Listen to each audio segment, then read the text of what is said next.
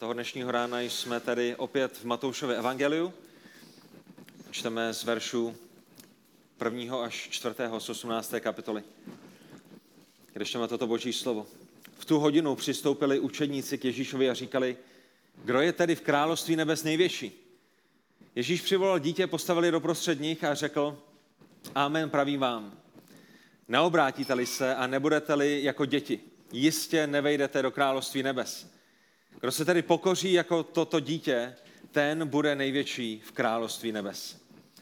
A tak, pane Bože, Otče náš, my ti děkujeme i za dnešní ráno. Děkujeme za tvé slovo, které je mocné, které je živé. Děkujeme, Bože, za to, že svým slovem vyučuješ svou církev, buduješ svou církev, aby byla taková, jaký je Pán Ježíš Kristus. A děkujeme za to, že také svým slovem a svým duchem svatým usvědčuješ hříšníky v jejich hříchu. A tak Bože, prosím tě o to, aby si požehnal své církvi, ať už na tomto místě, v Jablonci na konferenci, v dalších zborech, kde se dnešního rána hlásá tvé slovo, a aby to opravdu bylo tvé slovo, které je kázáno, aby tvá církev mohla pro tvoji slávu a pro jejich dobro růst. Za to tě prosíme ve jménu Pána Ježíše Krista. Amen. Amen. Můžeme se posadit. To znamená, my jsme zpět Matoušově evangeliu v tento moment, v té 18. kapitole, se nacházíme několik měsíců před Velikonocemi. Ale ty Velikonoce, ve kterých se nacházíme v Matoušově evangeliu, nejsou jenom ledejaké Velikonoce. A pán Ježíš ve svém životě, než mu bylo 33 let, prožil možná 32 velikonoc, běžných velikonoc, ale tyto velikonoce v té 18. kapitole, které se nezadržitelně blíží v Matoušově evangeliu, jsou velikonocemi, které pán Bůh eh, ve své moudrosti, ve věčné minulosti, podle úradku své vůle, předurčil jako ty velikonoce, ve kterých beránek boží, pán Ježíš Kristus, položí svůj život za všechny ty, kteří v něj uvěří. Položí svůj život za všechny ty, které pán Bůh předem eh, předurčil. Položí svůj život za všechny ty, které pán Bůh předem povolal. Položí svůj život za svoji církev, za všechny ty, které přišel vykoupit. A tak eh, to jsou ty Velikonoce. My budeme příští týden, jak pán Bůh dá slavit také Velikonoce, 2000 eh, let po té zástupné oběti Pána Ježíše Krista na Golgatském kříži, ale, ale kdybychom se vžili do té situace, ve které se nacházíme, tak, eh, tak jsme několik málo měsíců před tím, než Pán Ježíš vstoupí do Jeruzaléma, několik málo měsíců před tím, než jeho tělo bude obětováno jako zástupná oběť na Golgatském kříži. Nacházíme se v době, kdy Pán Ježíš zaměřuje svoji pozornost na své učedníky. Že? My jsme viděli v těch prvních 18 kapitolách, jak se Pán Ježíš věnoval nejrůznějším lidem, kteří měli nejrůznější potřeby, ale, ale v tenhle ten moment, až do konce Matoušova evangelia, se více-méně bude věnovat pouze svým učedníkům. A opět, my už jsme to zmiňovali v minulosti, bude je připravovat na to, jak mají žít po jeho odchodu, jak mají žít po jeho smrti, jak mají žít po jeho vzkříšení, jak mají žít po jeho na nebe vzetí. A v té celé 18. kapitole, kdybyste ji projeli svým zrakem, tak byste viděli, že, že celá ta 18. kapitola se zaměřuje na charakter a život božích dětí v božím království. Je to velice praktické, je to, je to opravdu jedinečné vyučování, které pán Ježíš dává. A ta první lekce, kterou své učeníky Ježíš v této kapitole učí, je, jak být největším v království nebes. Jak být největším v království nebes. A jedná se o lekci, která není nutně vyprovokována pánem Ježíšem Kristem, ale, ale která je vyprovokována samotnými učedníky. A ta první věc, ten první bod dnešního kázání, ta první věc, které bych chtěl, abyste si všimli ve vašem textu, je ta pyšná otázka, která, která, která vyprodukuje tu Ježíšovou reakci a tuto Ježíšovu lekci. A vy si všimnete v prvním verši, že Matouš začíná tuto 18. kapitolu slovy v tu hodinu přistoupili učedníci k Ježíšovi. A ten kontext, ve kterém se nacházíme, je, že pán Ježíš je zpět v kafárnou se svými učedníky, že to si určitě pamatujete.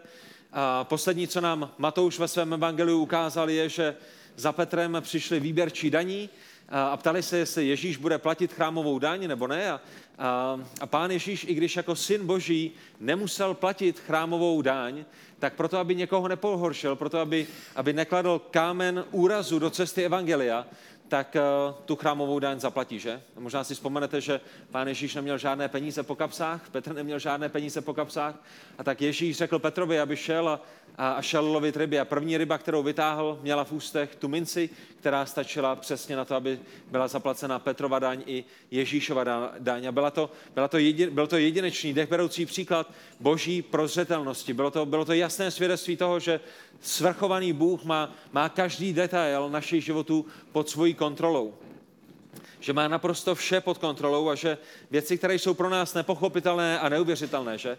A kde, kde, kde vememe na občerstvení, kde vememe na daň, jak, jak se stane tady to, jak se stane tamhle to.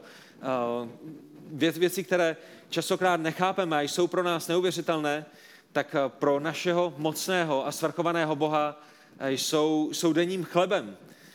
Něčím, co je pro ně jako pro všemoc mohoucí Boha který má absolutní nadvládu nad svým stvořením, nad každým atomem v tomto vesmíru, naprosto normální, naprosto běžné a naprosto bezproblémová. A taky uprostřed těch našich těžkostí my víme, že i když možná nic není v našich rukou, že všechno je v rukou božích. A to je to, co nám Matouš ukázala. A nyní Matouš pokračuje a říká, v tu hodinu přistoupili k Ježíšovi jeho učedníci. V tu hodinu, v ten moment, v tomto čase za Ježíšem přišli jeho učedníci a říkali, kdo je tedy v království nebes největší?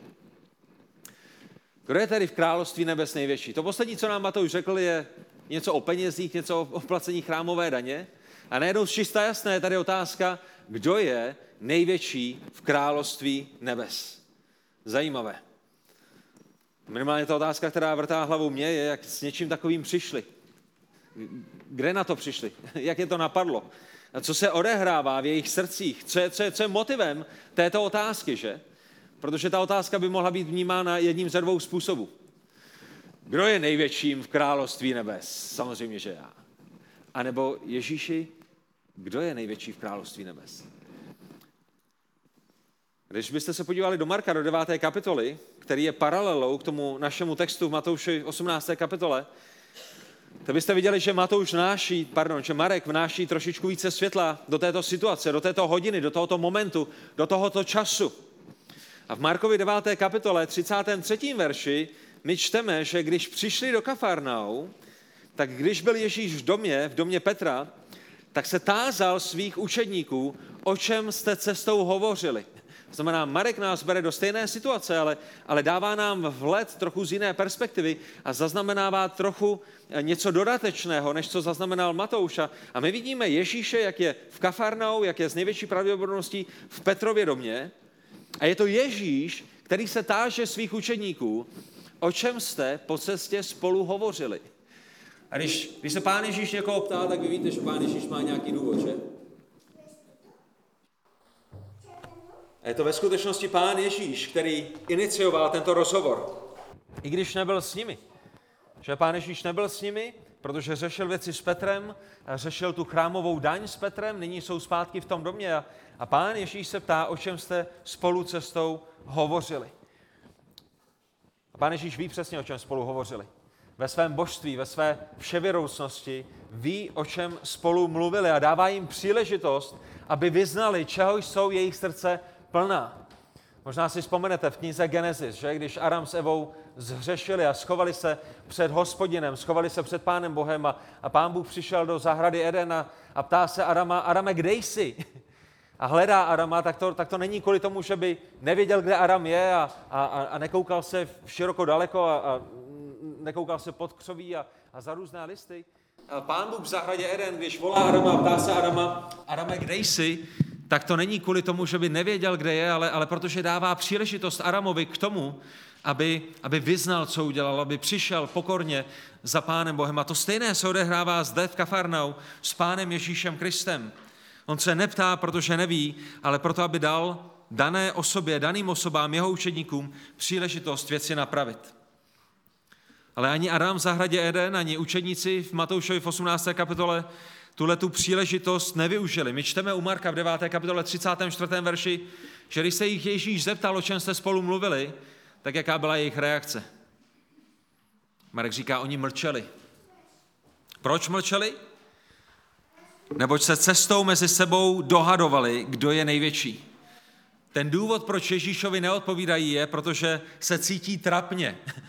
Protože se právě hádali o tom, kdo je největší v království nebesa. A ta jejich hádka nebyla pokornou hádkou, ale byla pyšnou hádkou. A proto neodpovídají. Nějakým způsobem učeníci rozuměli, že pán Ježíš je mesiášem, rozuměli tomu, že, že je králem, který přináší své království, který přišel, aby založil své království. Ale i když je pán Ježíš znovu a znovu učil o tom, že se musí zapřít, že, že, že mají být pokornými, že, že mají sebe obětovat, tak tomu stále nerozuměli. A nebo možná tomu rozuměli, jenom, jenom, jenom to pro ně bylo těžké na zkousnutí, že? Stále byli pišnými, stále mysleli pouze na sebe, stále mysleli na to, kdo bude mít nadvládu nad kým a, a kdo zaujme ty nejvyšší místa. Přemýšleli o tom, jak vyvýšit sebe. A muži, bratři, sestry, děti, tohle je vždycky začátek konce, není to tak? Ať už u vás v práci, nebo u vás ve vaší rodině, nebo ve škole, kde jste, nebo ve sportovním týmu. Pokud jste někde jako tým, pokud jste někde jako rodina, a začne to být o tom, kdo je tady nejvyšší. Kdo je ten, kterému by všichni měli sloužit? Kdo je ten, kdo má nadvládu tady nad těmi ostatními? Já, já jsem prvorozený, ty jsi o tři roky starší. Já jsem tady byl dříve, já, já mám více peněz, já jsem takový, já jsem takový, já mám větší vzdělání. Je úplně jedno, v jaké životní situaci se nacházíte, jestli jste v hokejovém týmu, v fotbalovém týmu, jestli jste ve škole nebo v práci, je to vždycky začátek konce. A dvojnásobně to platí pro učedníky Pána Ježíše Krista. Dvojnásobně to platí pro církev Pána Ježíše Krista. Když se, když se učedníci Ježíše Krista, když se církev Ježíše Krista začne dohadovat o tom, kdo je mezi nimi největší, tak vy si můžete být jistými, že, že je to cesta ke konci, ne cesta k, eh, ke špatnému konci, ne cesta k dobrému konci. A ta pícha zaměření se na sebe je vždycky začátkem konce. A to je proč ten dnešní text je velice důležitý pro každého jednoho z vás. Já už jsem o něm musel hodně přemýšlet a ten text hodně promlouval do mého života a byly věci, ze kterých já jsem musel činit pokání, ale, ale toho dnešního rána tenhle ten text se zaměřuje na vás, kteří slyšíte jeho výklad. A je pro vás velice důležitým, protože s největší pravděpodobností každý jeden z vás v nějakém období svého života častěji nebo, nebo méně častěji zápasíte s naprosto stejným bojem jako učedníci, a to je, že se ptáte tím stejným způsobem, kdo je největší v království nebes. S tím, že to indikuje, já jsem přece největší v království nebes. Proč já bych měl dělat tyhle ty věci? Proč já bych měl dělat tady to? Proč já bych měl dělat tamhle to? Jsou tady další lidé, kteří by to měli udělat pro mě. Pán Ježíš je Bohem, který se pokořil, není to tak? Pán Ježíš je Bohem, který opustil svůj nebeský majestát, opustil slávu, kterou měl v nebesích, opustil, opustil místo, ve kterému sloužili zástupy deseti tisíců andělů a přišel mezi ty, které stvořil. Pán Ježíš je tím nejpokornějším člověkem ve svém, ve svém lidství, který kdy chodil po téhle zemi. Pokorně se omezil, neměl na mysli své zájmy, měl na mysli zájmy lidí, které přišel vykoupit a, a nyní v tenhle ten moment v Matoušově 18. kapitole pokorně jde do Jeruzaléma, pokorně jde na Golgatský kříž, aby jako boží syn, jako beránek boží zemřel za vaše a za moje hříchy, pokud jste těmi, kteří mu patří. A to, co vidíme v životě Pána Ježíše Krista, je neustálá pokora, opakující se pokora. Je to, je to pokora, která je vidět v tom, že se znovu a znovu ponižuje a znovu a znovu slouží ostatním a, a jeho učedníci, to jediné, co dělají, je, že se znovu a znovu hádají o tom, kdo je mezi nimi největší. Kdo je mezi nimi nejdůležitější. A možná toto svědectví není, není pouze svědectvím o učednících před dvěma tisíci lety, Možná je to v nějakém bodě našich životů i svědectví o každém jednom z nás. A do tohoto momentu by se mohlo zdát, že ta odpověď na otázku, kdo je největší v království nebes, je jasná, že? Koho byste si typovali do tohoto momentu? Kdo je, kdo, je, kdo je učedníkem, který by podle toho, co jsme do tohoto momentu v Matoušově evangeliu četli, měl být tím největším v království nebes? Já doufám, že vaší odpovědi by bylo Petr, že? Šimon Petr. A do tohoto momentu by se opravdu mohlo zdát, že, že tím největším je, je Petr. Byl tiskovým mluvčím Pána Ježíše Krista, že? Má tu důležitou výsadní pozici. Když někdo má promlouvat, je to on, kdo promlouvá. Je to, je to pouze Petr, který chodil po vodě. Je to Petr a pouze Petr, kterému Pán Ježíš změnil jméno ze Šimona na Petra. Je to, je to, je to, je to Petrovo město a Petrův dům, který si pán Ježíš vybral jako, jako centrálu pro svoji službu. Je to také Petr, který byl s Ježíšem nahoře proměnění. To znamená, ta otázka toho, kdo je největší v království nebes, Petr. Ale možná jenom do momentu, než pán Ježíš řekl, jdi za mnou, satane. Protože nemáš na mysli věci boží, ale máš na mysli věci lidské. Pamatujete v Matoušovi 16. kapitole 23. verši, když pán Ježíš řekl Petrovi a dalším, že jde do Jeruzaléma, aby zemřel, že to je ten plán boží. A Petr říká, ne, ne, Ježíši, to ať se ti nestane, žádné utrpení, a pán Ježíš mu říká, jdi za mnou, satane, jdi ode mne, satane, jsi mi kamenem úrazu, protože nemáš na mysli věci boží, ale věci lidské. A tak si učedníci možná myslí, že to místo toho největšího v království nebes je nyní volné, že? Oh, Petr tam byl a my jsme se tam nemohli dostat, ale, ale nyní Petr není největší, nyní je Petr připodobený k satanovi. Pojďme předložit naše životopisy a pojďme ukázat Ježíšovi, kdo z nás je hoden, abychom toto místo zaujali.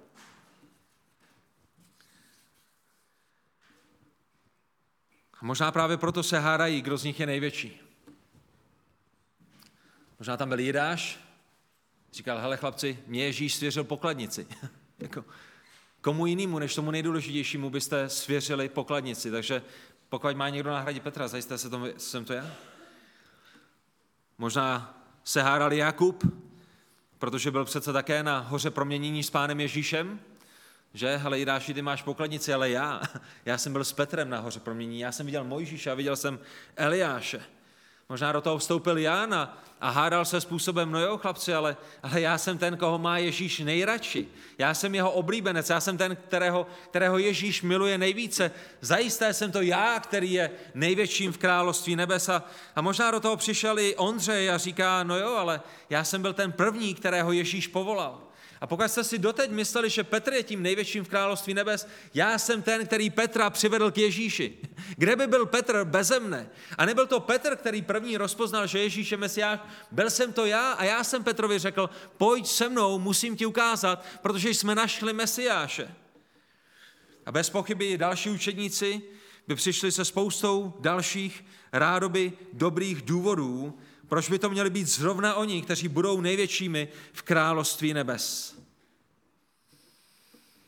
A muži bratři, můžu vám jenom připomenout, že ani boží království, ani místní sbor, ani místní církev nejsou budovány tím, že učeníci Ježíše Krista se mezi sebou hádají o tom, kdo z nich si co zasloužil a kdo z nich je tedy tím největším a, a, a komu by všichni ostatní měli sloužit. Ale to, jak je budováno Boží království, to, jak je budován místní sbor, je tím, že všichni společně, kazatelem počínaje a tím, tím nejmladším členem ve sboru konče, pokorný příklad našeho spasitele, Pána Ježíše Krista.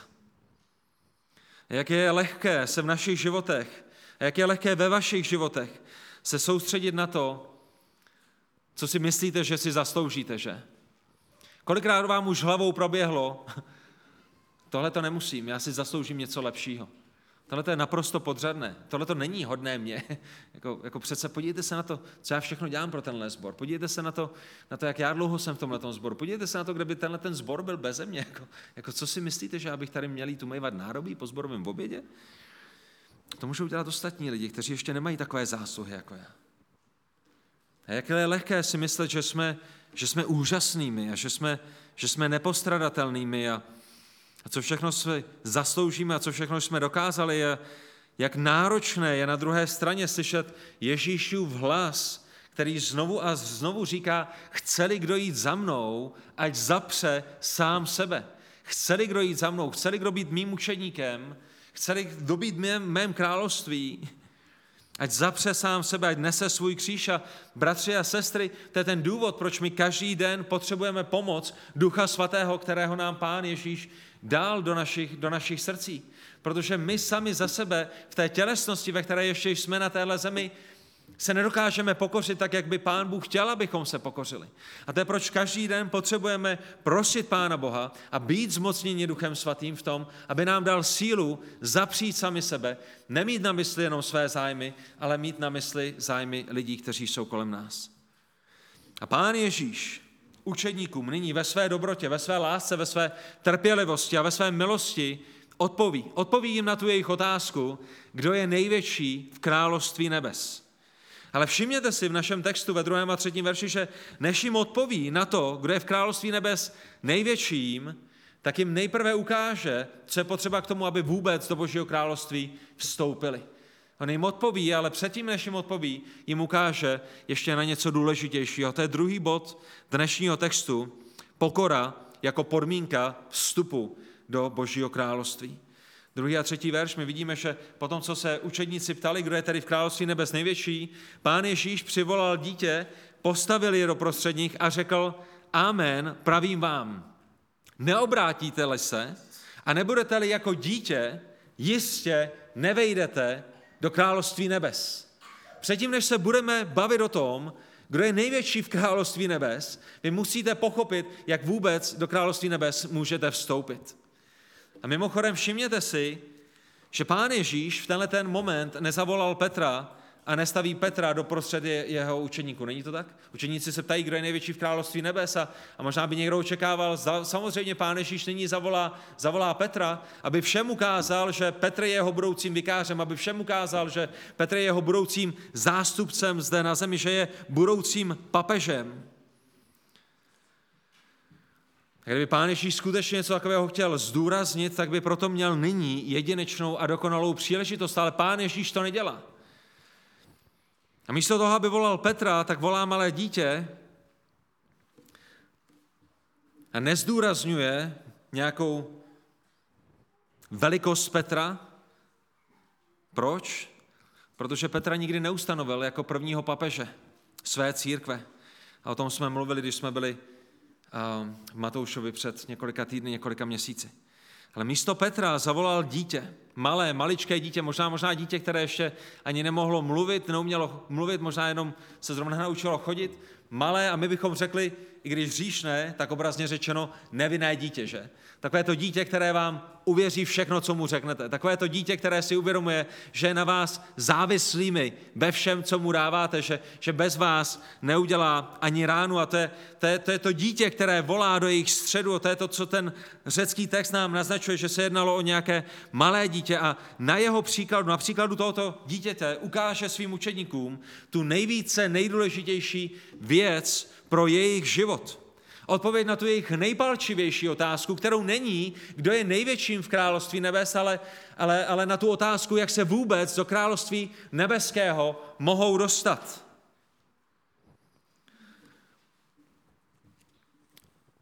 Už jste se snažili někdy dostat do nějakého sportovního klubu? Na nějakou školu? Čas přijímaček. No, musím být na téhle škole, pokud tam nebudu, můj život skončil. Pokud nebudu hrát za tenhle házenkářský tým nebo fotbalový tým, ty, úplně se mi rozpadl celý život. A, a zdá se, že, že, že lidé po celém světě, na jakémkoliv kontinentě, v jakékoliv době se usilují nebo se snaží být součástí nějaké zvláštní skupiny, že? Chci být součástí tohoto týmu, chci být součástí téhleté firmy, chci být součástí téhleté školy, chci být součástí této VIP společnosti. Ale to nejdůležitější jim uniká. A tím nejdůležitějším není nic jiného, než být součástí království nebes. Víte, je mnoho lidí na tomhle světě, které, kteří, když otevřou svoje, svoje peněženky, tak tam mají eh, VIP karty do, do nejlepších restaurací a do nejlepší společnosti a do nejlepších divadel a, a všichni jim tleskají, když tam přijdou, ale, ale v momentě jejich smrti přicházejí o to nejdůležitější, protože nikdy nebyli součástí království nebes. A být součástí království nebes je to nejdůležitější, protože smrtí život nekončí. Smrtí život začíná. To nejdůležitější není, jaké máte přátele na téhle zemi, ale, ale jestli jste přítelem božím, jestli jste byli usmířeni s Bohem, jestli Pán Ježíš zaplatili za vaše hříchy a vy již nejste božím nepřítelem, nad, nad kterým se snáší boží soud, ale jestli jste božím přítelem. A to, co nám Pán Ježíš ukazuje ve druhém a třetím verši, je, že všichni lidé se rodí mimo království nebes. Všichni lidé v jejich hříchu se rodí mimo království nebes a to je proč Pán Ježíš říká, že pokud se neobrátí, pokud se neodvrátí, pokud nebudou jako to malé dítě, které postavil do jejich středu, tak nevstoupí do nebeského království. Nikdo se nerodí neutrální, nikdo se nerodí čistý jako nepopsaný list papíru, nikdo se nerodí v království nebeském. Všichni se rodí mimo něj, protože všichni zřešili a všichni jsou daleko od boží slávy a proto všichni potřebují do království nebes vstoupit. Království nebes je královstvím svatého Boha a každý jeden člověk se rodí jako hříšník a proto se rodí mimo jeho království. A jenom si možná někam udělejte poznámku pod čarou, když my mluvíme o království nebeském, když Pán Ježíš mluví o království nebeském, tak mluví o tom stejném, jako když na jiných místech v Matoušové evangeliu a na jiných místech Božího slova mluví o Božím království. Království nebes a Boží království jsou jedna a ta stejná věc. Dobrý příklad je Matoušovi 19. kapitole 23. až 24. verši, kde, kde vidíme, že Pán Ježíš staví království nebes a Boží království eh, jak, jako paralelu, používá je, používá je jako synonymum, mluví o té stejné věci, jenom, jenom jim dává různý název. Že Ježíš řekl svým učeníkům, amen, pravím vám, že bohatý do království nebes vejde těžko. Opět vám pravím, je snadnější, aby velbloud prošel uchem jehly, než aby bohatý vešel do božího království. To znamená, pán Ježíš používá království nebes jako synonymum k božímu království a používá boží království jako synonymum ke království nebes, ale ať už mluví o jednom nebo o druhém, mluví o té stejné věci, mluví o tom stejném království. A toto království je obecně řečeno sférou, ve které vládne Bůh. A když Pán Ježíš mluví o božím království, tak zdůrazňuje vladaře, vládce tohoto království. A když na jiných místech mluví o království nebeském, o království nebes, tak zdůrazňuje charakter božího vládnutí. Zdůrazňuje to, že Bůh vládne svému království nebeskými principy. Zdůrazňuje to, že, že Bůh přináší nebeská požehnání, že Bůh vládne nebeskou silou a že Bůh vládne nebeskou mocí. Tom Ježíšově, nebo Pán Ježíš Matoušové evangeliu ukazuje na různých místech různé aspekty tohoto království. Kdybyste přišli do nějakého klenotnictví a vzali si do ruky nějaký velký briliant a koukali jste se na něj z různých úhlů, tak, tak, tak, eh, tak ho uvidíte trošku jinak, že? Není to tak? Když ho dáte proti světlu a kouknete se tímto směrem, tak, tak uvidíte jiný záblesk světla. Když se podíváte z jiné strany, tak uvidíte opět jiný záblesk světla a díváte se pořád na ten stejný briliant, ale, ale záleží na tom, z jakého úhlu se na něj díváte, potom vidíte ten, ten, ten jiný aspekt. A jenom abyste věděli, poznámka pod čarou, když pán Ježíš mluví o království nebes, když mluví o božím království, když mluví o té sféře, ve které vládne Bůh, tak na různých místech Matoušova evangelia se zaměřuje na různé aspekty tohoto království. Někdy pán Ježíš zdůrazňuje tisíciletý aspekt toho fyzického království, které bude na této zemi. A na jiných místech mluví o aspektu věčnosti, které nastane po tisíciletém království. A někdy Ježíš zdůrazňuje důležitost osobního přijetí království, například když, když mluvil o o tom eh, člověku, který prodával perly, pamatujete? Člověk, který prodával perly, našel, našel tu perlu, kterou hledal, tu perlu, která byla největší, nejkrásnější, nejúžasnější a šel a prodal všechno, co měl, proto aby tuto perlu získal. A tak jsou zde různé aspekty v Matoušové evangeliu, různé úhly, ale je to vždycky stejné království. A v tenhle ten moment, v Matoušovi v 18. kapitole, pán Ježíš ukazuje svým učedníkům tu základní věc, ten základní aspekt, a to je podmínka pro vstup do jeho království. To nejvíce nejdůležitější je, jakým způsobem do jeho království může člověk vstoupit. A pán Ježíš, drazí přátelé, milí hosté, pán Ježíš i dnešního rána skrze tento text volá vás, kteří mu ještě nepatříte, abyste do jeho království vstoupili. Pokud neznáte Pána Ježíše Krista jako svého pána a spasitele, pokud jste ho neprosili o odpuštění ze svých hříchů, potom dnešního rána jste mimo jeho království. Bůh je vaším soudcem a to jediné, co vás čeká, je jeho spravedlivý soud, ale i toho dnešního rána vám dává milost a, a, dveře do jeho království jsou otevřené a toho dnešního rána skrze text svého slova vás volá, abyste vešli do jeho království. A vejít do jeho království v důsledku znamená být znovu zrozeným. Narodit se znovu. Narodit se z ducha. Být ospravedlněným, být vykoupeným, patřit Bohu a být adoptován do boží rodiny. A ta otázka je, jak ale vstoupit do království nebes. Protože můžete jít do Brna, můžete vstoupit do Olympie, a můžete jít do Prahy a můžete vstoupit do Národního divadla, když si, když si koupíte lístek. A můžete jet do, do Barcelony a, a vstoupit na, na ten, na ten stadion, kde, kde hraje Barcelona, když vás tam někdo pustí, ale, ale kam pojedete proto, abyste vstoupili do Božího království? Jak se vstupuje do Božího království? A ta podmínka, kterou Pán Ježíš Kristus překládá, je, že se musíte obrátit. On říká, neobrátíte-li se. A to, co má na mysli, je, pokud nezměníte svůj způsob života, který v sobě zahrnuje i změnu smýšlení, v první řadě o Bohu, v druhé řadě o sobě samém. Neobrátíte-li se k Bohu, potom nestoupíte do království nebes. A všimněte si, do království nebeského se nevstupuje tím, že jste šli do nějakého kostela a vykonali jste tam nějaký obřad, do Božího království se nevstupuje tím, že jste dali peníze na charitu, do Božího království se nevstupuje tím, že jste byli pokřtěnými, do Božího království se nevstupuje tím, že jste se narodili rodičům, kteří, kteří chodili do kostela, kteří byli členy v nějakém kostele nebo nějakém zboru. Pán Ježíš říká, že do Božího království nestoupíte, pokud ve vašem životě se neobrátíte, pokud nedojde ke změně myšlení a způsobu vašich životů. A na základě toho, co pán Ježíš do tohoto momentu v Matoušově evangeliu řekl, tady je, co to v sebou všechno, tady je, co to v sobě všechno zahrnuje. Obrátit se znamená například činit pokání. To je, to je první věc, kterou uvidíte v Matoušově evangeliu. Přišel Jan Křtitel a volal lidi k čemu? Volal lidi k pokání. Proč? Protože se přiblížilo království nebes. Potom přišel Pán Ježíš Kristus a v Matoušovi 4. kapitole 17. verši volal lidi k čemu? Aby činili pokání, neboť se přiblížilo království nebes.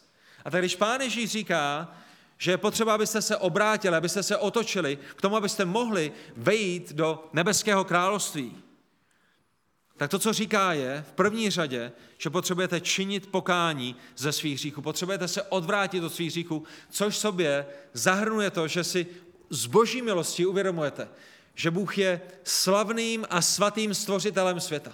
Že Bůh je zákonodárcem a že vy jste jeho zákon porušili. A že odplatou za váš hřích je věčné odloučení od Pána Boha, že, že, že potřebujete přistoupit na jeho podmínky. A jeho podmínkami je, abyste, abyste svůj hřích zavrhli, abyste se od svého hříchu odvrátili, abyste ho prosili o odpuštění. A všechny ty, které, kteří k němu přichází a prosí o odpuštění, on nevyžene ven.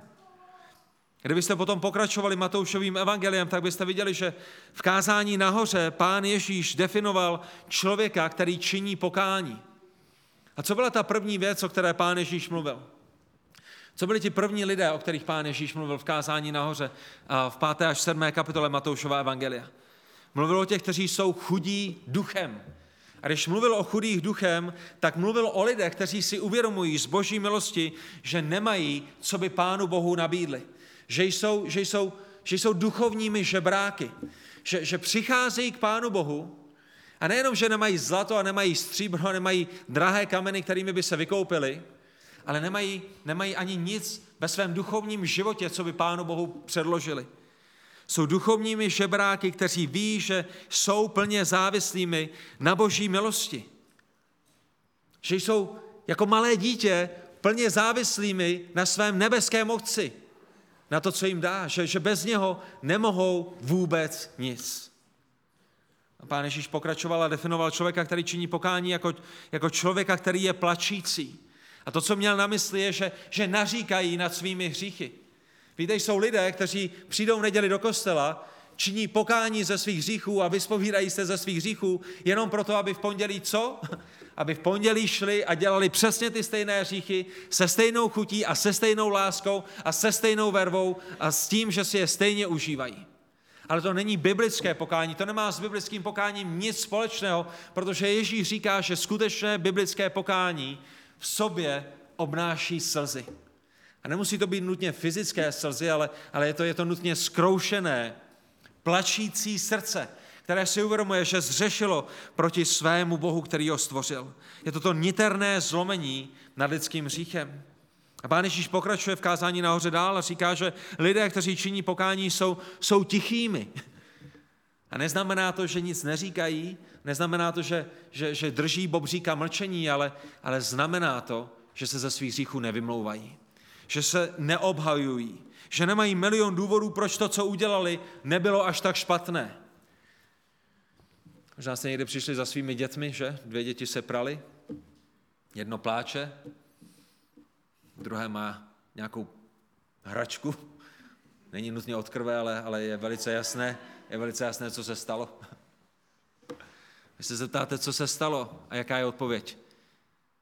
Že ten plačící udělal tady to a udělal tamhle to a udělal všechny tyhle ty věci. Jinými slovy je naprosto v pořádku, že jsem ho fláknul po hlavě. Ale tiší se neobhajují. Tiší vědí, že je úplně jedno, jak proti mě kdokoliv zřešil, já jsem zodpovědný za své vlastní hříchy. A za mé hříchy Bůh bude soudit mě. A jsem tichým, jsem pokorným, jsem totálně oddaným Pánu Bohu a spolehám se na Boží milost. To je to, co v sobě zahrnuje, když Pán Ježíš říká, že je nutné se obrátit, činit pokání. Ale zahrnuje to v sobě také poslušnost. Pán Ježíš pokračuje dál Matoušovi 7. kapitole v 21. verši a ukazuje nám, že obrácení se k němu v sobě zahrnuje poslušnost jeho královskému majestátu. V Matoušovi 7. kapitole 21. verši například Pán Ježíš říká, ne každý, kdo mi říká, pane, pane, vejde do království nebes, ale ten, kdo činí vůli mého Otce, který je v nebesích. A tak my vidíme, že být obráceným není pouze o tom, co říkám. A pán Ježíš nám v tenhle ten moment v Matoušově evangeliu v 7. kapitole ukazuje, že je mnoho lidí, kteří vyznávají Krista, kteří budou říkat, že Ježíš je jejich pánem, kteří dokonce v soudný den přijdou a řeknou, my jsme ve tvém jménu uzdravovali, my jsme ve tvém jménu vyháněli démony, my jsme ve tvém jménu dělali tady to a tamhle to a pán Ježíš jim řekne, já jsem vás nikdy neznal. Vy jste mě, vy jste, vy jste mého jména měli plná ústa, ale ve svém srdci jste neznali mě a já jsem nikdy neznal vás, vy jste mi nikdy ne, ne, nepatřili. A to, co Pán Ježíš ukazuje, je, že toto obrácení se, neobrátíte-li se, nevejdete do nebeského království, toto obrácení v sobě nezahrnuje pouze činění pokání, odvrácení se a, a lítost nad svými hříchy, ale kolektivně z Matoušova evangelia my nyní v 7. kapitole vidíme také poslušnost. Kdo činí vůli mého Otce, který je v nebesích. A tato poslušnost není pro naše spasení, ale je, je důkazem našeho spasení. A je to poslušnost, která není z vlastních sil, ale, ale která je výsledkem změněného srdce, které změnil sám všemohoucí Bůh. A toto obrácení v sobě také zahrnuje oddanost. Matoušovi 10. kapitole 37. a 8. verši my čteme, pán Ježíš řekl, kdo má rád otce nebo matku více než mne, není mne hoden, a kdo má rád syna nebo dceru více než mne, není mne hoden, a kdo jde za mnou a nebere svůj kříž, není mne hoden. Křesťanský život není o tom, že pokračuju dál svým vlastním způsobem života a jenom jsem si někam nalepil odznáček, na kterém je napsáno patřím Ježíši Kristu. Křesťanský život není o tom, že dál radostně pokračuji ve svých hříších a v neděli si vemu Bibli a jdu do kostela. Křesťanský život obrácení se z boží milosti v sobě zahrnuje oddanost našemu pánu a králi Ježíši Kristu. A my jdeme za ním a bereme svůj kříž a následujeme ho. Protože on není pouze naším spasitelem, on je také naším pánem. A všechny tyto věci, které jsme zmínili, v sobě zahrnují víru. Důvěru Pánu Ježíši, že je Bohem, za kterého se prohlašoval. Víru a důvěru, že je pánem svého stvoření. Víru a, víru, že je, víru a důvěru, že je králem svého vesmíru a proto se mu jako jeho stvoření musíme podřizovat. Ale všechny tyto věci v sobě také zahrnují pokoru, není to tak? Pokud se máte odvrátit od svých hříchů, pokud máte být chudý duchem, pokud máte být plačícími, pokud máte být tichými, pokud máte být poslušnými a oddáni Pánu Ježíši Kristu, potom všechny tyto věci v sobě zahrnují také pokoru. A to je to, co pán Ježíš schrnuje nyní v 18. kapitole, když říká, neobrátíte-li se a nebudete-li jako děti, jistě nevejdete do království nebes. Neodvrátíte-li se od svých hříchů, od své píchy, od svého ega a nebudete-li jako děti. Nebudete-li jako děti ve své pokorné důvěře vůči mně. Pokud takovými nebudete, ne, nejenom, že nebudete největšími v království nebes, ale, ale ani do království nebes nevstoupíte, abyste byli těmi nejmenšími. Nebudete-li pokornými jako děti i ve své závislosti na Bohu, nevstoupíte do království nebes. A když se podíváte na učedníky, tak vidíte, že učedníci zápasili. Není to tak? Učedníci zápasili s tím být chudí duchem. Neuvědomovali si, že Bohu sami za sebe nemají co nabídnout. Že když přemýšlíte o Ondřejovi, který se možná hádal o tom, že on je největší v království nebes, kvůli tomu, že on zavolal Petra. A kdo zavolal tebe, Ondřej? Kdyby se, kdyby se Ondřej chtěl hádat o tom, já jsem první rozpoznal Mesiáše. A kdo ti dal poznat, že je Mesiášem? Ty si opravdu myslíš, že to máš ze své vlastní hlavy? Jakub, který by se chtěl hádat, ale já jsem byl nahoře proměnění. A čím jsi to zasloužil? Nebylo to z milosti, že tě tam pán Ježíš pozval? Ty si opravdu myslíš, že tě tam vzal společně s Janem a s Petrem kvůli tomu, že jsi lepší než ty to ostatní? Jane, to je krásné, že tě Ježíš miluje nejvíc, ale prosím mě připomeň nám, co ty sám v sobě máš, že je tak pomilování hodného. Protože to, s čím vy se chlubíte a všechny ty věci, o kterých vy si myslíte, že, že kvůli ním si zasloužíte to výsadní místo, máte pouze kvůli tomu, že Pán Bůh k vám byl milostivý, vy je nemáte sami ze sebe. Co z toho, co máte, jste nepři, nepři, uh, ne, nepřijali? Co z toho, co máte, jste, jste nedostali darem? A když jste to dostali darem, proč se kvůli tomu chlubíte a proč si kvůli tomu myslíte, že jste nějakými lepšími než ostatní? Tak Boží království není propyšné pro ty, kteří se spolehají na svou vlastní sílu, na vlastní moudrost, na vlastní velikost, na vlastní důležitost, na své vlastní zajištění a na své vlastní úsilí. Boží království je pro ty, kteří se z boží milosti pokořili, kteří došli konce svého vlastního snažení, kteří, které, které, které je zaměřené na ně, kteří se pokorně odvrátili od svých hříchů a vydali se na tu jedinou cestu, která vede do Božího království a tou cestou není nikdo jiný než Pán Ježíš Kristus. A všimněte si na závěr našeho kázání, že pokora je také tím, co dělá následovníky Pána Ježíše Krista skutečně velkými. Kdybyste chtěli být největším ve vašem fotbalovém týmu, co byste museli udělat? Kdybyste chtěli být největšími ve vašem házenkářském týmu, co byste museli udělat? Kdybyste chtěli být nejlepšími ve vašem business týmu, ve vaší společnosti, co byste museli udělat? Kdybyste chtěli být nejlepšími u přijímaček, proto abyste se dostali na tu nejprestižnější školu, nebo kdybyste chtěli být v té VIP skupině s červenými diplomy, která, která graduje, graduje z nejlepších univerzit, co byste museli udělat? Co byste museli udělat ve světě k tomu, abyste byli ve světě největšími?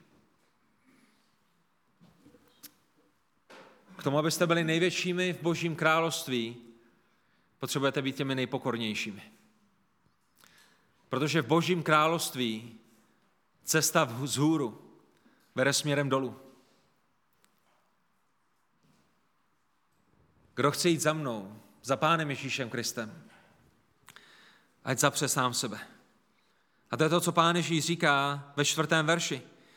Kdo se tedy pokoří jako toto dítě, toto dítě, které jsem dal do vašeho středu, toto dítě, které je, které je obrazně řečeno nevinné, které je plně závislé na jeho rodičích a které, které věří jeho rodičům s čímkoliv, s čím za ním přijdou.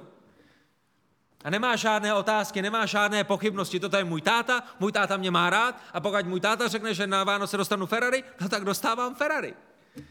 A pokud moje, moje maminka řekne, že na Vánoce dostávám živého poníka, tak dostávám poníka. Není tam žádná pochybnost o tom, že by mi mý rodiče lhali.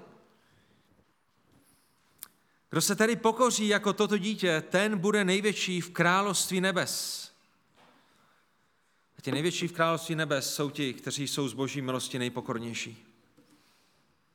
Nejpokornější křesťané jsou těmi, kteří jsou nejvíce podobní Pánu Ježíši Kristu. Jsou to nejpokornější křesťané, kteří jsou těmi nejlepšími nástroji v rukou božích, protože se jako malé děti podřizují svému králi. Protože jsou na svém králi a, a Bohu plně závislými.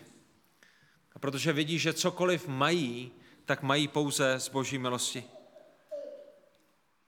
A na pokorných křesťanech, kteří jsou chudí v duchu, je nejlépe vidět, jak úžasný je Bůh. Není to tak? Protože v momentě, kdy se začneme hádat do toho, kdo je mezi námi nejvyšší, a v momentě, kdy začneme zářit tou naší hvězdou, abychom ohromili všechny ostatní, kdo uvidí záři Boží, kdo uvidí záři Pána Ježíše Krista, kdo uvidí ten jedinečný a skutečný a pravý poklad, kterým je Kristus, když se budeme snažit o to ohromit všechny kolem nás svým vlastním majestátem. Nejpokornější křesťané, pokorní křesťané jsou dobrými nástroji v rukou božích, protože si uvědomují, že jsou pouze těmi hliněnými, nakřachlými, vyměnitelnými, obyčejnými, hliněnými nárobami. Že to nejdůležitější na jejich životě není, kým jsou oni a není, co dělají oni, ale je, kým je Bůh a co udělal Bůh. Vědí, že to jediné, co si zaslouží sami za sebe, je věčné odsouzení a všechno ostatní, co ve svém životě mají, je z boží milosti.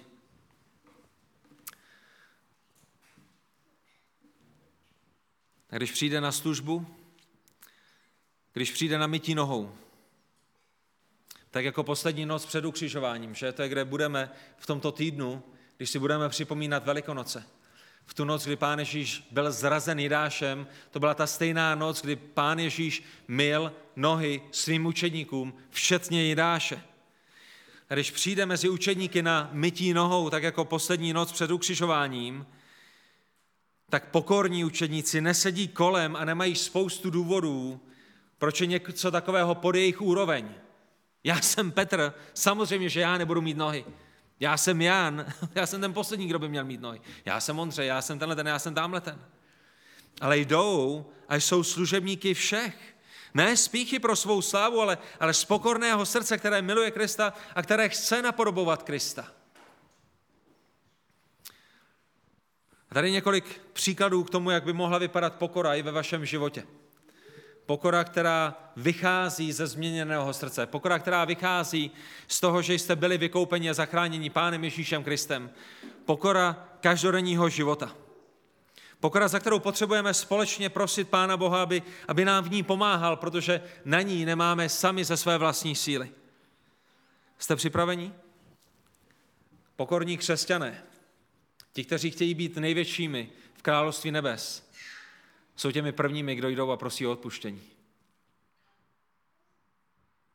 Jak rychlými jste k tomu, abyste prosili o odpuštění, když se pohádáte se svým manželem nebo se svojí manželkou? Dneska ne. Dneska přijde první on. A rokovat nepřijde, tak já se za to, co jsem udělal, neumluvím. Případně na straně manžela. To stejné v bledě modrém. Pokorní manželé nemají problém s tím udělat nádobí, pokorní manželé nemají problém s tím přebalit plínky, pokorní manželé a otcové nemají problém s tím sloužit svým dětem, pokorní křesťané nemají problém s tím sloužit dětem v místním společenství. I když to není nějaká ohromná služba v tom lidském měřítku, i když se může zdát, že, že je to podřadná služba, jsou to jenom děti a jsou to jenom plínky a je to jenom nádobí, ale i v tom je pokora, že? Že se, že se skláníme stejně jako Pán Ježíš i k těm nejmenším mezi námi. Pokorní křesťané se snaží řešit konflikty. A jsou těmi prvními, kteří přichází a kteří se snaží dávat věci do pořádku a závisí to na nich, Usilují o tom, aby žili v pokoji s ostatními. A ti, kteří chtějí být největšími v království nebes, jsou těmi, kteří nejrychleji odpouštějí. Když za nimi přijde bratr nebo sestra v Pánu Ježíši Kristu, když za nimi přijde manžel nebo manželka nebo kdokoliv jiný, tak jim netrvá deset dní, než si věci rozmyslí, jestli odpuštějí. Ale rychle odpouštějí. Proč? Protože si uvědomují ve své pokoře, kolik jim bylo odpuštěno Pánem Ježíšem Kristem.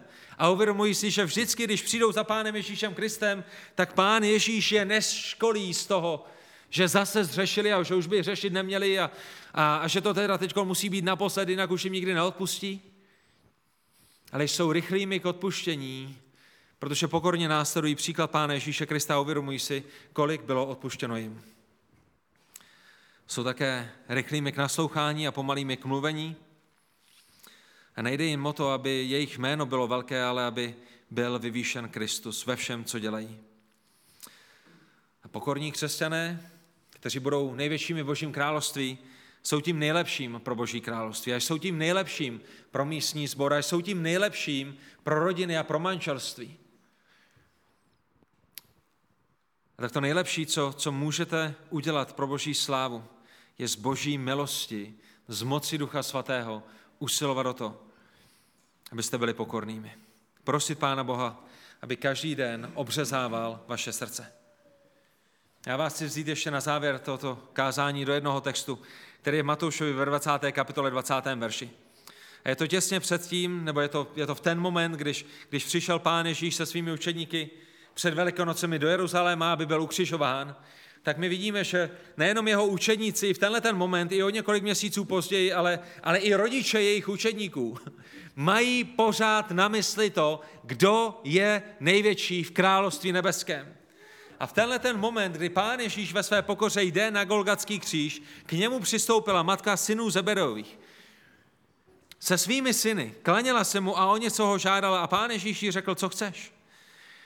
Jaká byla její odpověď v 21. verši Matouše 20. kapitoly? Ustanov, aby ve tvém království tito dva moji synové usedli jeden po tvé pravici a druhý po tvé levici. Byla to matka Jana a Jakuba a přikazovala pánu Ježíši Kristu, že až bude ve svém království, aby jednoho z jejich synů dal na to jedno nej, nejlepší místo a druhého z jejich synů na to druhé nejlepší místo v království nebeském. Tak my vidíme tu píchu, kterou neměli pouze učeníci, ale kterou měli také jejich rodiče. Že? A kdybyste četli dál, tak byste viděli, že ostatní učedníci se na ní hněvali. A já vám garantuji, že se hněvali kvůli tomu, počkej, počkej, počkej, ona si myslí, že nám to takhle vyfoukne. Mami, tati, pojďte to dohodnout s Ježíšem, tady je matka synů Zebedeodových. Že? Pořád jim ta lekce nedochází. Jak, jak pomalými byli k tomu, aby se tyto lekce naučili. Ale všimněte si, jaká je Ježíšová reakce v 25. až 28. verši. Pán Ježíš si zavolal učeníky, kteří byli kolem něj a řekl jim, víte, že vládci národů panují nad nimi a velcí nad nimi vykonávají svou svrchovanou moc. Jinak řečeno, pán Ježíš říká svým učeníkům po tomhle, po tomhle požadavku, po tomhle příkazu uh, Janovi a Jakubovi matky.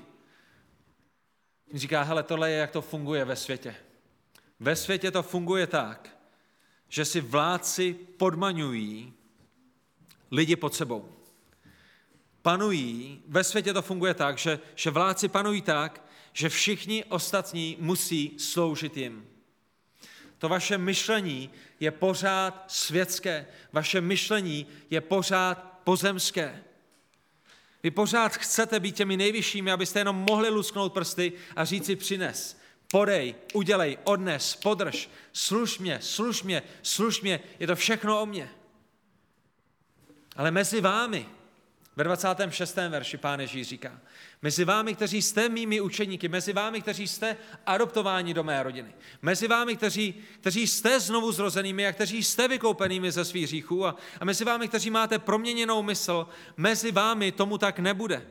Kdo by se chtěl mezi vámi stát velkým, bude vaším služebníkem.